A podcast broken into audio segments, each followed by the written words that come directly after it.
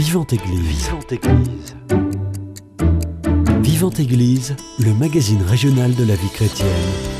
Une émission proposée par Timothée Rouvière.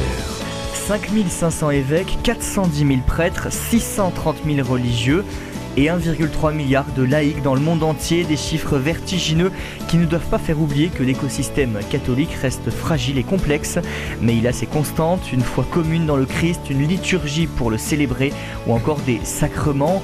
Comment l'Église s'organise aujourd'hui? Quels sont ses modèles de gouvernance hier et maintenant? On en parle ce matin dans votre émission Vivante Église.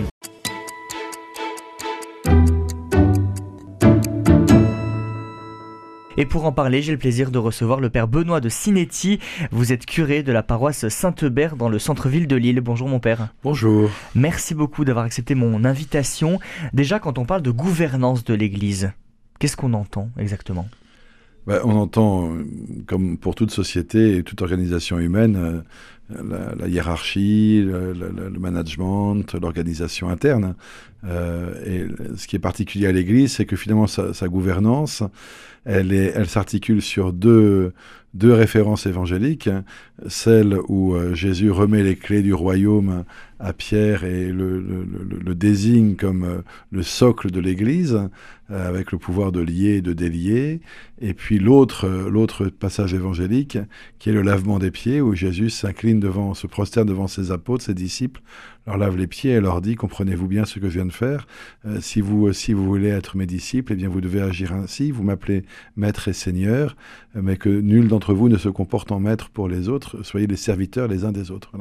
Et donc on est depuis, depuis 2000 ans euh, dans, le, dans, dans une tension euh, qui est une mmh. saine tension entre euh, un pouvoir qui est conféré par Dieu à, à, un corps, à une, à une communauté humaine, mais non pas pour la dominer et pour, et pour, et pour la, la, la, gouverner à la manière des hommes, mais pour la gouverner d'une autre manière qui est par le service. Mmh. Voilà. Et donc c'est toute cette question-là, en fait, qui est en permanence depuis 2000 ans un questionnement pour l'Église elle-même.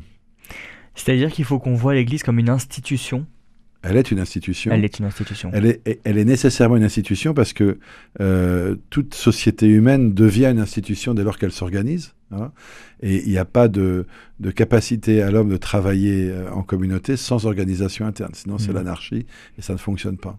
Elle est une institution et en même temps, elle est bien plus qu'une institution. Est euh, elle est une institution au service de quelque chose de plus grand qu'elle. Voilà. Et ce, de quoi elle est au service, c'est le message de l'Évangile, la bonne nouvelle de l'Évangile. Voilà. Et donc l'Église ne trouve sa raison d'être que dans la mesure où elle est au service de l'annonce de l'Évangile, de l'annonce du Christ.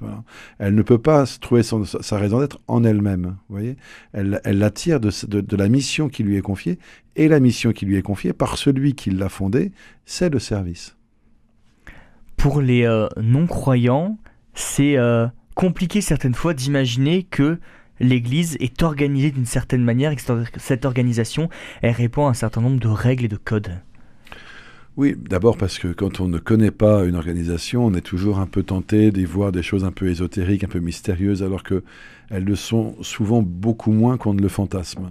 Mais euh, bien sûr qu'il y a une part d'étrangeté, surtout dans un monde, une société où on est plutôt à vanter les mérites euh, d'une organisation euh, horizontale, c'est-à-dire mmh. où il y a le moins de différence hiérarchique possible. En tout cas, la, la différence hiérarchique ne se fait pas pesante et, et, et ressentir d'une manière rude sur les sur les euh, sur les sur les subordonnés, euh, où on est plutôt dans, dans une relation très égalitaire et égalitariste. Voilà, on a du mal à, mmh.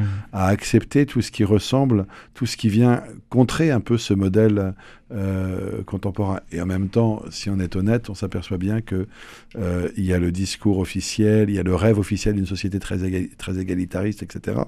Mais dans la réalité des choses, une entreprise reste quand même une structure pyramidale et une administration reste une structure pyramidale avec des, des, des chefs, avec une hiérarchie, avec des règlements mmh. internes, avec une organisation qui parfois est même beaucoup plus rigide qu'on ne veut bien le reconnaître. Mmh.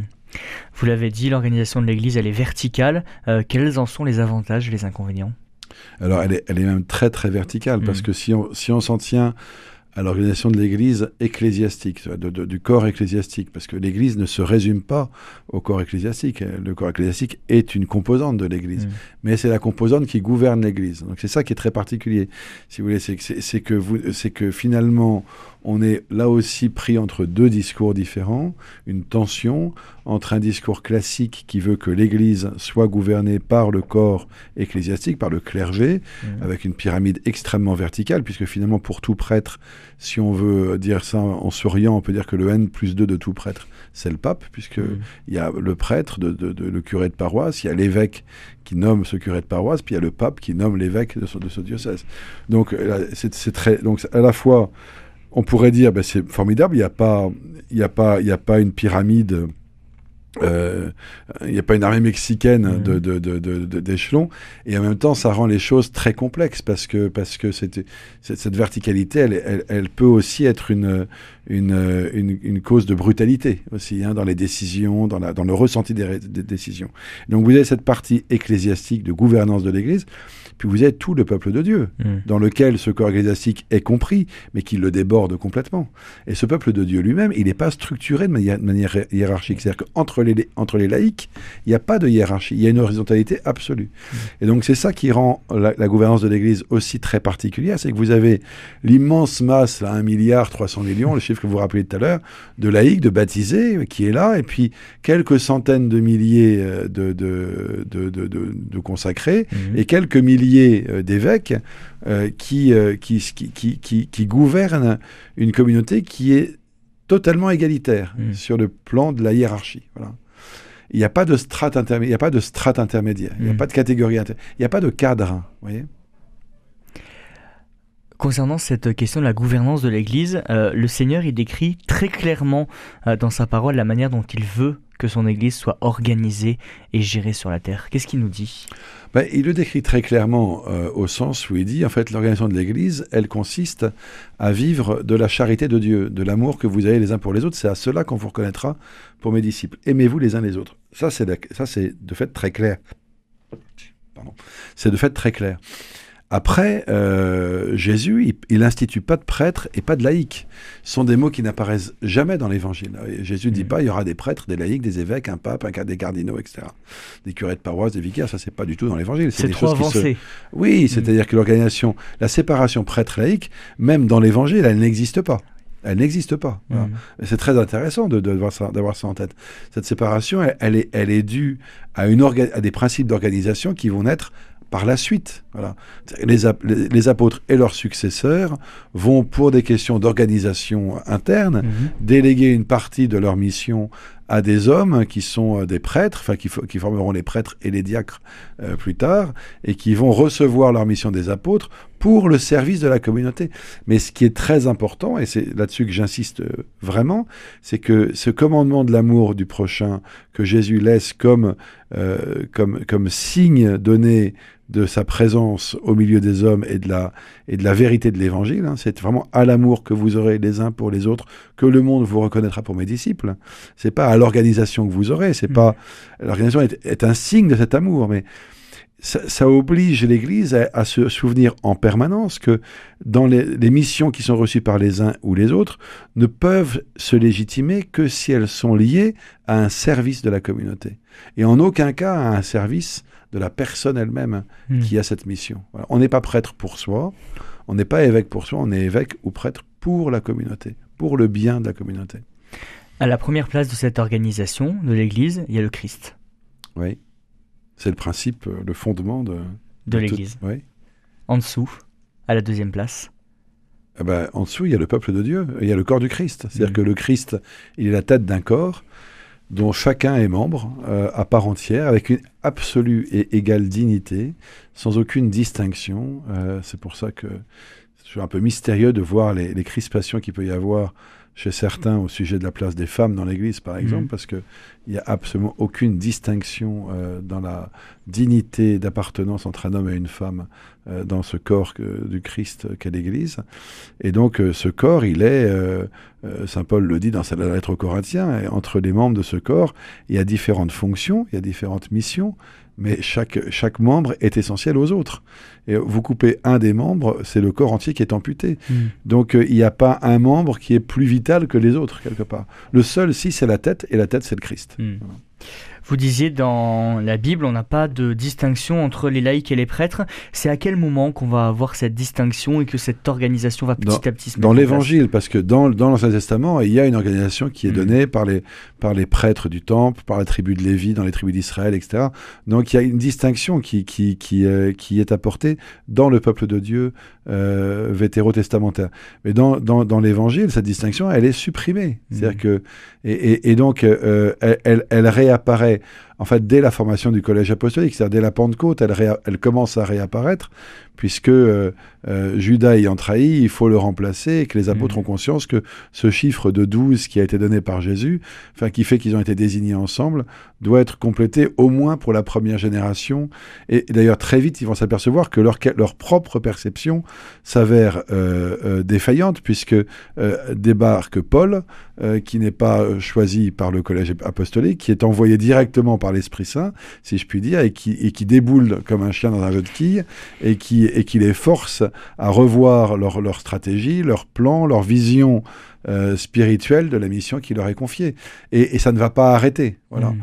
C'est-à-dire qu'il y a à la fois, et c'est là, dès le départ, on voit que, euh, encore une fois, cet équilibre euh, très subtil et en fait impossible dans lequel l'Église est censée se tenir. C'est euh, un équilibre qui fait que notre organisation humaine ne doit pas faire obstacle à la providence de Dieu. C'est-à-dire que quel que soit le génie des hommes qui, euh, qui reçoivent mission de gouverner l'Église, euh, ils doivent bien se garder que leur génie empêche que leur intelligence, que leur planification, que leur organisation euh, empêche euh, le souffle de l'esprit. quoi. Et, on voit bien que quand Paul euh, est, est, retourné aux portes de Damas par l'Esprit Saint et par le Christ qui, le qui lui dit qu'il le choisit et qu'il l'envoie pour la suite euh, annoncer l'évangile. On voit bien que l'irruption de Paul dans le jeu des apôtres, enfin, le jeu c'est pas péjoratif, hein, mais mm. dans l'organisation apostolique, perturbe la donne complètement, à commencer par Pierre, puis Jacques, et le concile de Jérusalem, où, où, c'est une énorme, une énorme engueulade, en fait, parce que une empoignade.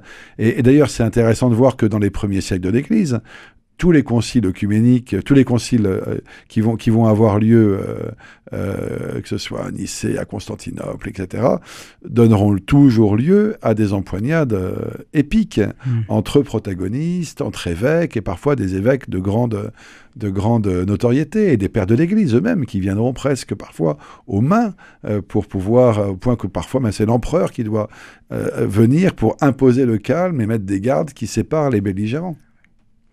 Vous disiez dans l'Ancien Testament, on a euh, quelques informations sur cette gouvernance de l'Église.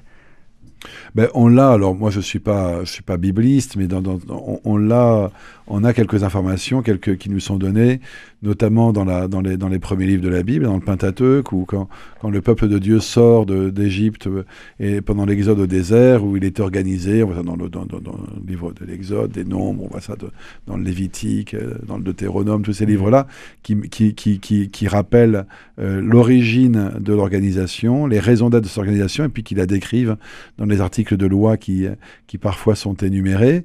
Et, et, et puis tout ça va se codifier encore davantage dans la, dans la réalité historique au moment du temple de Jérusalem, avec les différents services du temple, les différents rangs euh, des prêtres qui vont être admis à ce service et, qui forment des catégories sociales, enfin une forme de, forme mhm. de caste sacerdotale dans le peuple.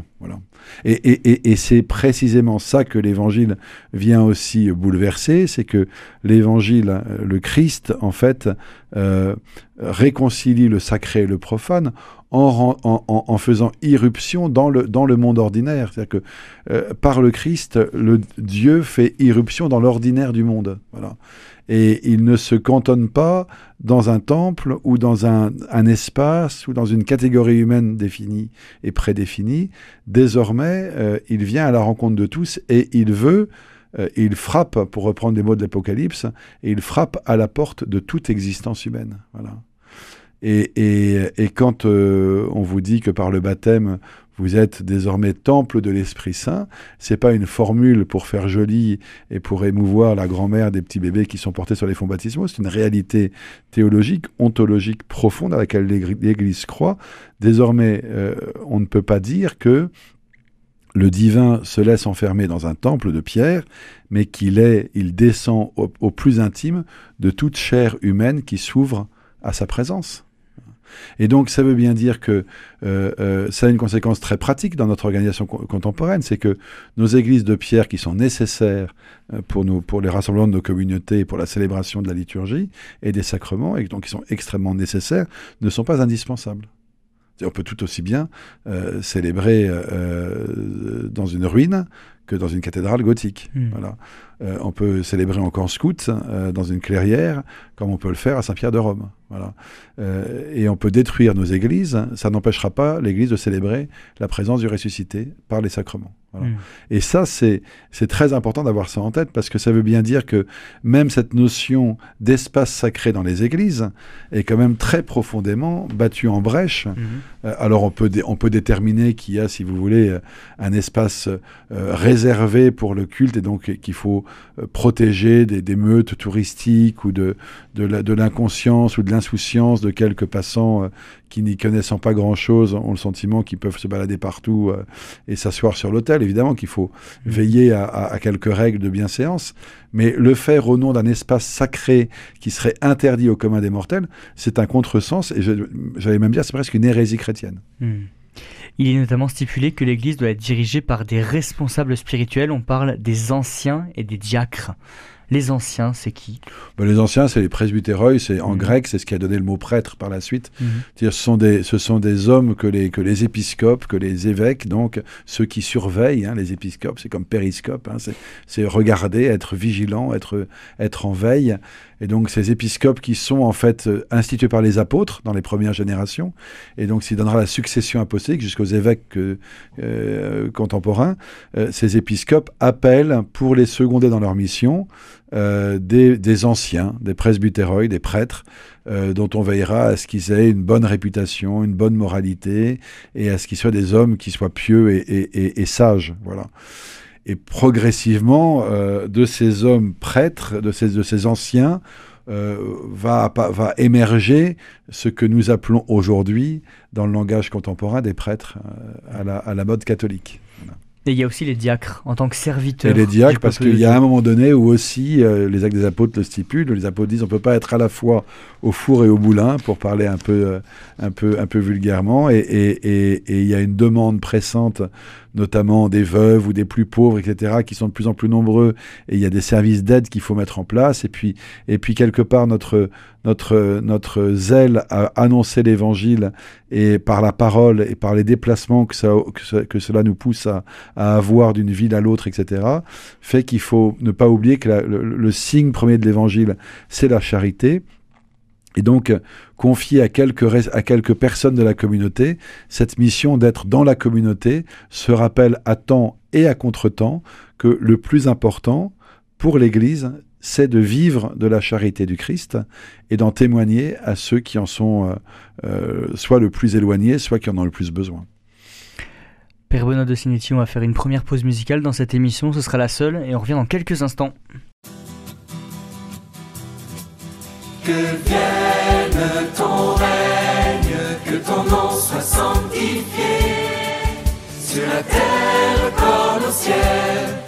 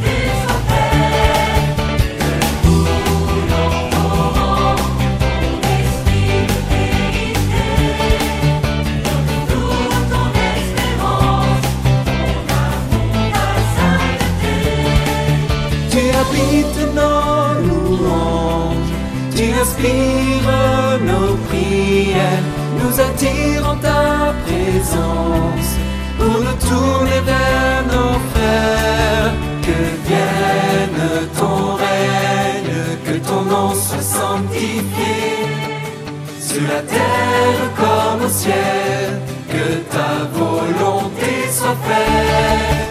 Que coule en torrent ton esprit de vérité. Donne-nous ton espérance, ton amour, ta sainteté. Délivre-nous de tout mal, donne la paix à ce temps. Libère-nous du péché, toi qui fais miséricorde. Assure-nous dans l'épreuve, nous espérons ton royaume.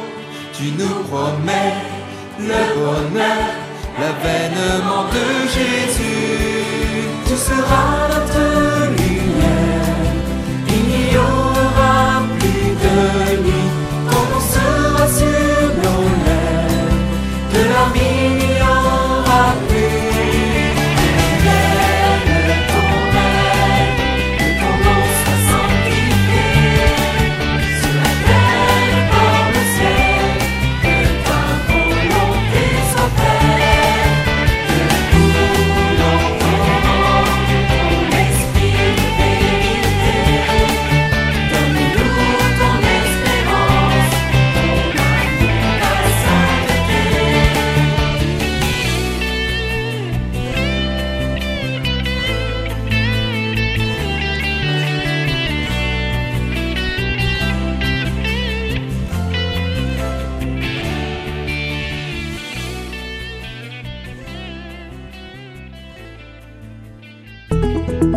Présence à Moissac 93.3.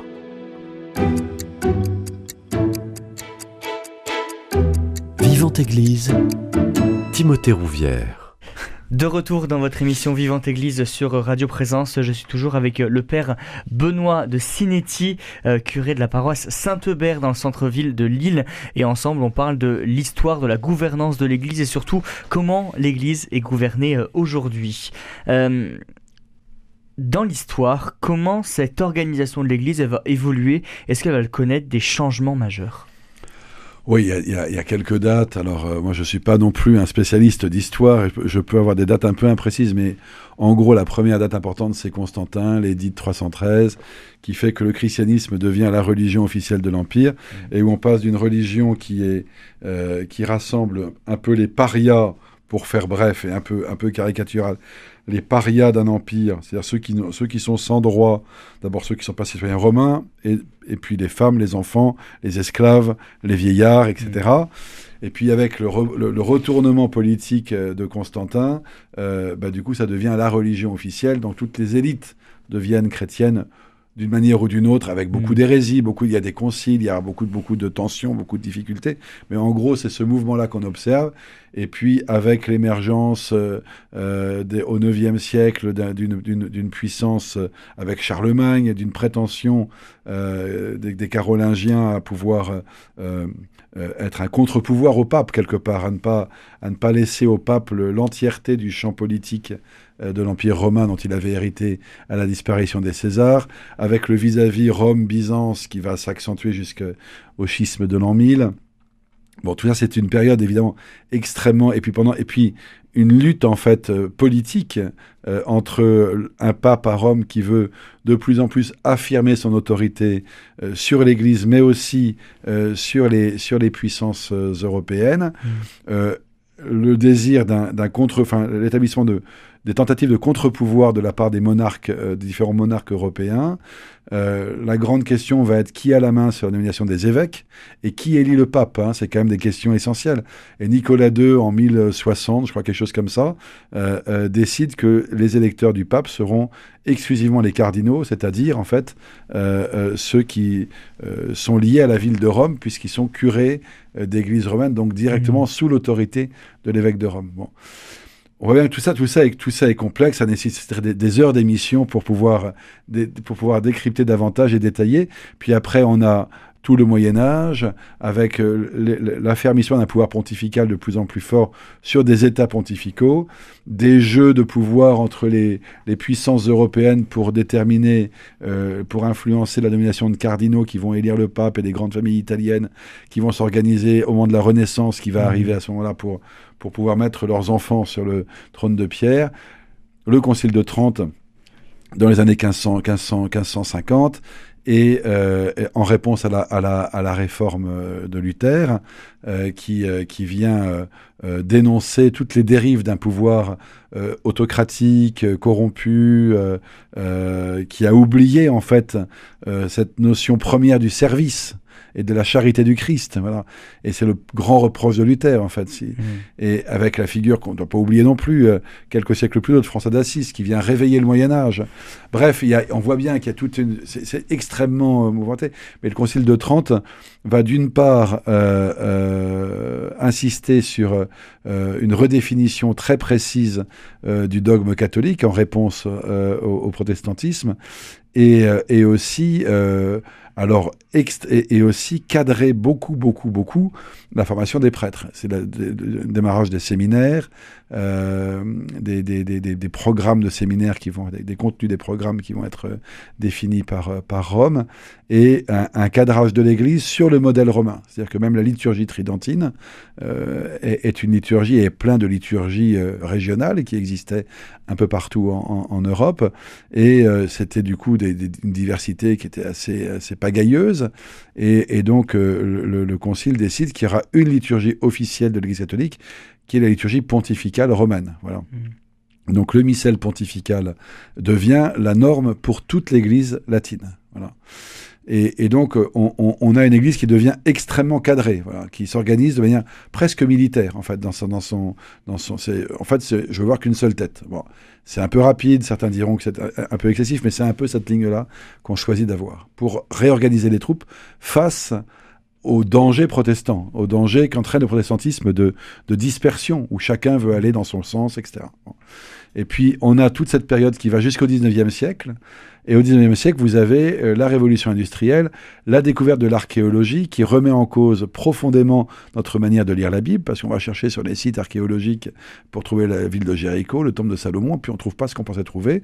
Donc ça remet en cause profondément la lecture de la Genèse, mais pas que, toute la lecture de l'Ancien Testament, voire de l'Évangile et donc une, remise en cause profonde, la découverte par les catholiques de l'écriture sainte dans leur langue vernaculaire, avec la traduction de la Bible dans, les, catholique dans, différentes langues, la Bible de Jérusalem, des dominicains, date de la fin du 19e siècle par exemple et la révolution industrielle qui remet en cause beaucoup de connaissances, beaucoup, et puis qui, qui rend savant le commun des mortels. C'est-à-dire que désormais, l'homme de la rue devient instruit. Voilà. Et donc, le prêtre ne prêche plus devant une assemblée qui ne sait pas lire et pas écrire et qui n'a pas été à l'école, mais le prêtre prêche devant des gens qui sont de plus en plus formés, qui ont accès à des moyens d'information de plus en plus sophistiqués et qui ont du coup du répondant et qui eux-mêmes s'intéressent à la question et qui font des recherches, qui écrivent, qui étudient, qui font des thèses, etc., etc. Donc, on change complètement de paradigme, si vous voulez, dans la, dans la relation prêtre fidèle. Il n'y a pas celui qui sait et ceux qui sont enseignés. Il y a un homme qui parle face à d'autres qui sont eux-mêmes capables d'aller trouver les moyens de, s'informer et de, se renseigner sur ce dont le prêtre leur parle. Donc tout ça change considérablement les choses. Et on arrive au Concile Vatican II, dans un monde qui est totalement recomposé, deux guerres mondiales, la fin des empires coloniaux, la, découverte de l'atome et plein d'autres, les fusées qui partent dans l'espace, euh, et, donc plein de choses qui arrivent, la révolution sexuelle qui pointe déjà son nom, et puis une autonomie de l'homme philosophiquement parlant, qui depuis la Révolution française euh, a, fait beaucoup de progrès et où beaucoup disent en fait on avait besoin de Dieu, de Dieu quand on était à un, stade enfantin de l'existence humaine. Maintenant on atteint un stade adulte et Dieu n'est plus indispensable pour nous. Toutes ces questions, l'Église se les prend en pleine poire. Voilà. Mmh. Et donc euh, se dit mais on peut pas continuer à être dans le monde comme on l'était avant alors que le monde a tellement muté. C'est pas pour suivre l'esprit du monde, c'est simplement parce que comme l'Église est au service de l'annonce de la bonne nouvelle au monde, eh ben, il faut bien qu'elle soit attentive à la manière dont ce monde existe et s'organise pour pouvoir servir la bonne nouvelle et son annonce au sein de cette humanité-là. Cette gouvernance de l'Église, on l'a dit, on l'a vu, très verticale, elle est remise en cause aujourd'hui. Oui, elle est, elle est remise en cause. Alors, elle est remise en cause, euh, en fait, sur un aspect fondamental, me semble-t-il, c'est euh, le fait qu'elle soit totalement entre les mains des clercs. Voilà. En fait, ce qui aujourd'hui n'est plus compréhensible de la part de nombre de fidèles, c'est pourquoi, au nom de quoi, aujourd'hui, les prêtres, et derrière les évêques, les Mhm. cardinaux, etc., pourquoi seulement les ecclésiastiques pourraient-ils avoir l'autorité dans l'Église pour organiser les choses et pour euh, euh, diriger les communautés. Mhm. Voilà. Et ça, on sent bien qu'aujourd'hui, c'est une question à laquelle euh, je ne suis pas sûr qu'on ait beaucoup de réponses qui justifient cette pérennité. Voilà. Et d'ailleurs, le pape François le manifeste bien, puisque euh, il nomme, et il n'est pas le premier, hein, Jean-Paul II avait commencé à le faire pour un certain nombre de postes au Vatican, Benoît XVI avait suivi aussi, il nomme des laïcs à des postes de plus en plus importants dans la hiérarchie de la curie romaine. Voilà. Mais on voit bien que euh, dans nos paroisses, dans nos diocèses, les évêques, les curés essayent, pour certains d'entre eux, pas tous, euh, d'intégrer dans leurs conseils, dans leurs conseils les plus proches, les plus, les plus solennels, euh, des laïcs, hommes et femmes. On voit bien que c'est une question qui reste quand même dans beaucoup de lieux encore très tendue, très compliquée, et puis qui est encore aux, aux prémices. C'est pas tout à fait normal qu'aujourd'hui, euh, à l'heure où nous sommes, l'Église catholique ne soit dirigée, que les grandes décisions ne se prennent que euh, euh, dans des groupes d'hommes célibataires. C'est c'est pas tout à fait normal. Voilà. Et, et le fait de le dire est important. Et donc, euh, je ne sais pas comment il faut faire, mais si déjà on commence ensemble par trouver que ça n'est pas tout à fait normal, c'est un premier pas pour arriver à des solutions. Hmm. On l'a dit, euh, le monde est complètement bouleversé aujourd'hui. Euh, L'Église prend euh, énormément de sujets sociétaux en, pleine figure. Euh, comment justement réagir et comment s'adapter à ce monde qui est en perpétuelle évolution? Mais je pense que là encore, et c'est tout, tout le principe de la synodalité auquel personne ne comprend grand-chose, parce, Oui. que, parce que ce mot déjà est un peu, un, un peu abscon par nature. Euh, prendre un mot que personne ne connaît, c'est toujours un peu compliqué pour désigner une, une réalité dans laquelle tout le monde devrait rentrer. Enfin, faire route ensemble, mais en même temps, comme on n'a jamais vraiment fait route ensemble, Hmm. au sens où on l'entend dans, le- dans le mot synode, on ne sait pas comment ça va se passer. Mais ce qui est certain, c'est que euh, euh, pour pouvoir comprendre les évolutions du monde et pouvoir et, et- et découvrir les moyens d'y annoncer l'évangile, euh, on ne peut pas le faire si le peuple de Dieu, de Dieu dans son entièreté ne se sent pas responsable de ça, prêtre et laïc. Pour une raison très simple et très, et très, très terre à terre.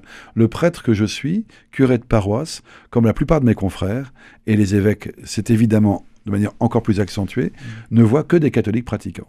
Notre, notre quotidien est de rencontrer essentiellement à 80% des gens qui sont catholiques pratiquants. Alors oui, on célèbre des obsèques avec des familles, mais dans la rencontre réelle, dans la Mm. collaboration quotidienne, dans les discussions qu'on peut avoir, etc., on voit une immense majorité de catholiques, donc qui ne correspond pas du tout à la réalité de notre société. Et ces catholiques pratiquants que nous voyons, avec lesquels nous collaborons, eux, passent leur temps à voir des gens qui ne croient pas ou qui ne pratiquent pas. Donc, euh, si nous, prêtres, nous voulons que notre parole puisse euh, euh, aller se, manifester au service de la bonne nouvelle pour le plus grand nombre, eh ben, en fait, techniquement, ça ne marche pas parce qu'on n'est pas dans ce plus grand nombre. Mais par contre, pour pouvoir toucher le plus grand nombre, il faut permettre que les baptisés qui, eux, sont dans le monde, puissent y porter la bonne nouvelle. Et pour qu'ils y portent la bonne nouvelle, il faut que nous, prêtres, eh bien, nous collaborions avec eux, parce que sinon, euh, de, quoi vont-ils témoigner? Hmm. Vous pensez que si on repense cette manière de gouverner, on intègre plus de laïcs, on peut faire face à la déchristianisation de, de l'Occident Ou c'est... Moi, je, je pense qu'on n'est pas. optimiste. En fait, je pense qu'on n'est pas. Il faut, il faut, il faut quitter la, la- la- la vision, une vision stratégique, euh, en- entrepreneuriale ou, ou, euh, ou- ou- ou militaire de conquête. On n'est pas dans cette optique-là. Euh, les, les apôtres, euh, dans les premiers temps, ne se posent pas avec une carte de l'Empire romain en se disant on va investir là et là, même si évidemment ils savent qu'il faut mieux aller à Corinthe que dans un bled paumé parce qu'ils toucheront plus de monde. Mais le but, c'est pas de dire on va faire une stratégie d'encerclement ou je ne sais quoi euh, pour contrer tel ou tel courant ou tel ou tel. bon. L'affaire, le, le, le, c'est d'être ce que nous devons être. Voilà. Et de laisser l'Esprit Saint aussi euh, euh, nous inspirer et nous pousser. Voilà. Il y a la place pour la prière. Je pense que euh, la question, c'est comment est-ce qu'on prie ensemble euh, plutôt que simplement de faire de la stratégie ensemble.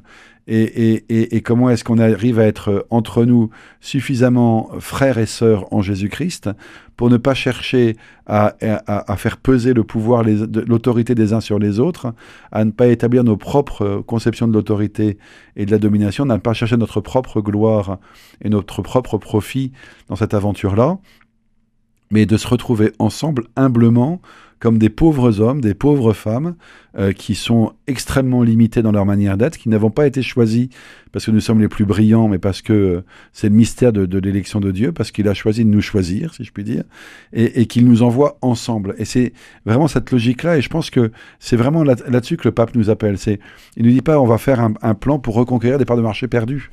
Il nous dit, en fait, on va se retrouver pour pouvoir essayer de mieux vivre l'évangile ensemble, parce qu'on sait que c'est en vivant mieux l'évangile ensemble, c'est en l'accueillant plus sérieusement dans nos vies, en le laissant davantage transformer nos vies, personnelles et, que, et communautaires, que cette lumière-là, elle a une chance de pouvoir être portée au monde. Quoi. Aujourd'hui, si vous voulez, dans notre société, elle est devenue irreligieuse. C'est-à-dire que les gens se sont émancipés majoritairement de Dieu. C'est pas pour autant qu'ils vivent malheureux. Mmh. C'est pas pour autant qu'ils vivent comme des chiens. C'est pas pour autant qu'ils cherchent pas le bien commun mais ils, pensent qu'ils peuvent y parvenir sans l'aide de Dieu. Donc la grande question de l'Église, c'est comment porter la lumière du Christ dans ce monde-là, à ces hommes et ces femmes, voilà, juste pour la leur proposer. Il ne s'agit pas de les baptiser de force, il ne s'agit pas de les convaincre qu'ils n'ont rien compris et qu'ils sont nuls, parce que ce n'est pas vrai, mais de voir comment cette lumière du Christ peut les aider et peut les illuminer dans leur quête d'avoir une belle vie et d'avoir une bonne vie. Voilà. Hmm. Une dernière question, comment vous voyez l'Église dans euh, 30, 40, 50 ans?